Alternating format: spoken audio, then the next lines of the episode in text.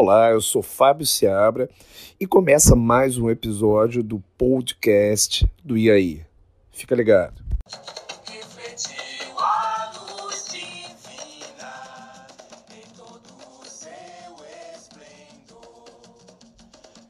Olá pessoal do blog aí, sou Fábio Seabra em nosso segundo episódio.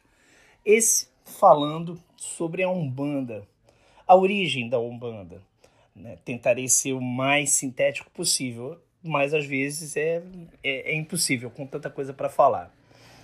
Assim como o candomblé, a Umbanda, ela nasce no início do século XX. Não se sabe ao certo se em 1907 ou se em 1908, mas nasceu no estado do Rio de Janeiro, no município de São Gonçalo. Essa religião ela foi anunciada por uma entidade, o Caboclo das Sete Encruzilhadas, essa mensagem veio através do médio Zélio Fernandino de Moraes. Meses antes dessa, dessa anunciação, a família do Zélio começou a perceber um comportamento um tanto quanto estranho nele. Né? E essa família era de origem católica e chamava aquilo de ataque. É, dizia que em determinado momento eles assumiam uma postura, eles não, ele, o Zélio, assumir uma postura de um velho falando coisas incompreensíveis, em outros determinados momentos, uma postura de um felino ou de um homem rudimentar, algo meio tribal que pode ser associado aos indígenas, né? Eles ficaram assustados com aquilo e levaram ele no médico. O médico fez todos os exames, fisicamente ele estava bem, mentalmente ele estava bem. Então o médico sugeriu: olha, leve esse menino a um padre que talvez o problema dele seja resolvido lá dentro da religião. Mas como a família já tinha ouvido falar na Federação Espírita de Niterói, que era presidida na época pelo médium José de Souza, resolveu levar o menino até lá. O Zélio foi convidado a se sentar à mesa né, da sessão espírita e em determinado momento, incorporado, o Zélio se levantou, foi até o jardim, pegou uma flor e colocou no centro da mesa. Nesse momento, o José de Souza ele se indignou com aquilo, porque não é prática do kardecismo se levantar da mesa após o início da sessão. E, vendo aquela postura, ele pediu que o médium né, se concentrasse mais para que trouxesse, a, através dele, espíritos mais evoluídos. Que aqueles espíritos que estavam se apresentando ali, índios, é, negros escravizados e outras entidades, eram espíritos de baixa faixa vibratória, eram espíritos de pouca luz. E ele era um médium muito bom, muito sensível, e deveria começar os estudos kardecistas para atrair espíritos mais evoluídos, dentro do conceito do médium José de Souza, que era o mediador da reunião espírita ali. Nesse momento, o Zélio, incorporado por uma entidade altiva, se levantou novamente da mesa e disse o seguinte texto: O que vocês veem em mim são restos de uma existência anterior. Fui padre e o meu nome era Gabriel Malagrida. Acusado de bruxaria, fui sacrificado na fogueira da Inquisição em Lisboa em 1761. Mas, na minha última existência física, Deus me concedeu o privilégio de nascer como índio e aqui no Brasil.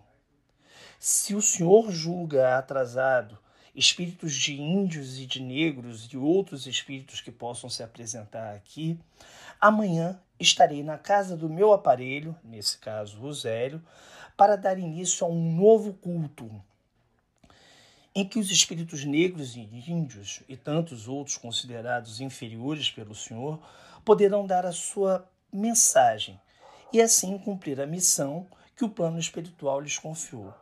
Será uma religião que fará, falará aos humildes, simbolizando a igualdade que deve existir entre todos os irmãos, encarnados e desencarnados. E se querem o meu nome, que seja este, caboclo das sete encruzilhadas, porque não haverá caminho fechado para mim. E assim nasceu a Umbanda em 15 de novembro. Etimologicamente, há três possibilidades da origem da palavra Umbanda ou Embanda. Uns dizem ser de origem dos povos de língua quimbunda ou banta da região de Angola, que significa aproximadamente magia, arte de curar, curandeiro. Bom, a segunda possibilidade, né, entre vertentes de estudos, declara que a palavra Umbanda vem do sânscrito, uma contração do Aum com Bandá, termos que foram traduzidos em o limite no ilimitado, princípio divino, luz radiante, fonte de vida eterna ou evolução constante.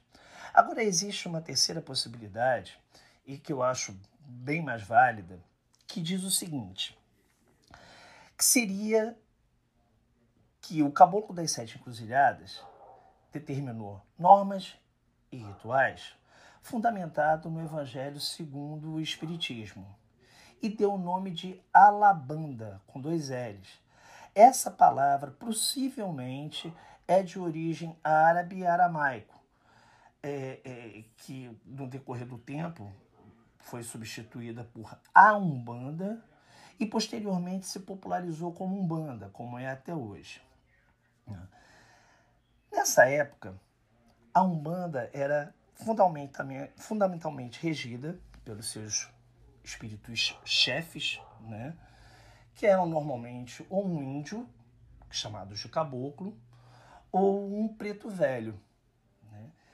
Eles levavam o culto, mas, como o Zélio disse à mesa em sua proclamação, o Zélio não, o espírito, né, o caboclo das sete cruzilhadas, disse à mesa na sua proclamação, né, que outros espíritos se apresentariam. Né?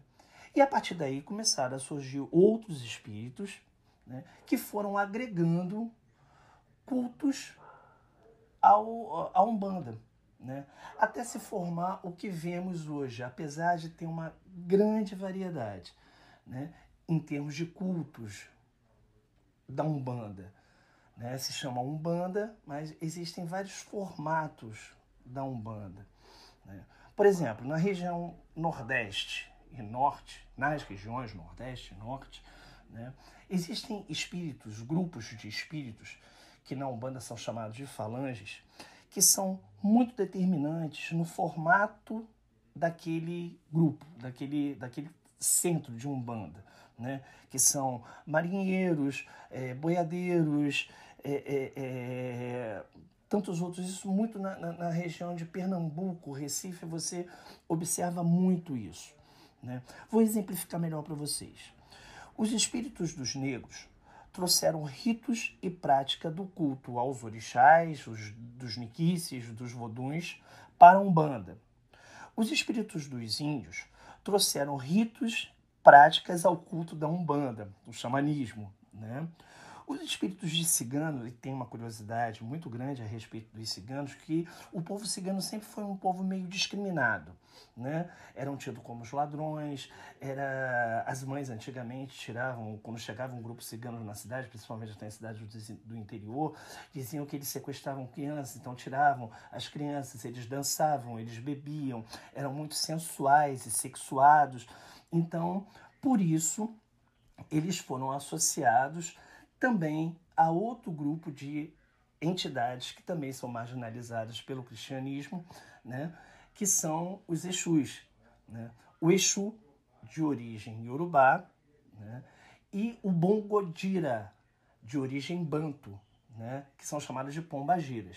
Então são os Exus, espíritos de malandros, de, de, de enfim, é, é, pessoas à margem da sociedade, e as mulheres, espíritos de prostitutas e, e, e, mulheres que sofreram por amor. E tem várias curiosidades sobre isso, a gente pode falar isso num outro episódio.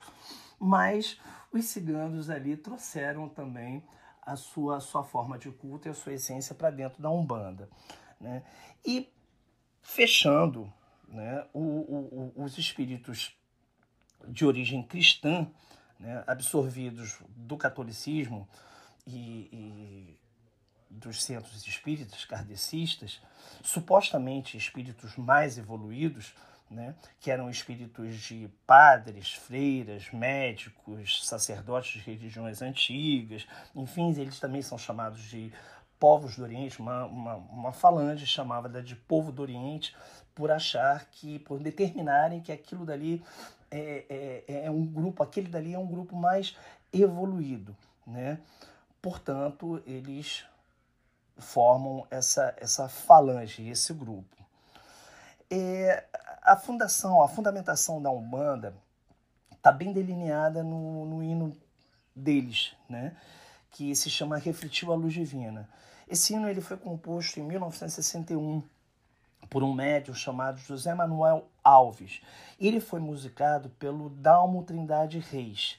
Eu vou falar para vocês um trechinho que eu acho que define bem a função da religião, da Umbanda, né? É, o texto diz o seguinte, esse trechinho diz o seguinte: A Umbanda é paz e amor, um mundo cheio de luz, é força que nos dá vida, é a grandeza que nos conduz. Bom, gente, isso é muito bonito. Meus queridos, era o que eu tentei sinteticamente passar para vocês e acho que consegui, né? A visão que eu tenho sobre essa religião tão caridosa e abrangente. Obrigado e não deixem de fazer as suas perguntas, é, tirar dúvidas, que na medida do possível irei pesquisar e trazer uma resposta melhor para vocês. No próximo episódio, quero contar para vocês sobre Exu, essa energia, essa divindade tão controversa, né? Vamos falar dele da, de forma religiosa e vamos falar da função social de Exu, né? Uma pergunta para vocês: será que realmente Exu é o diabo dos abraâmicos, dos cristãos? Vamos pensar nisso. Um grande abraço e até a próxima. Espero vocês aqui no blog e aí, hein?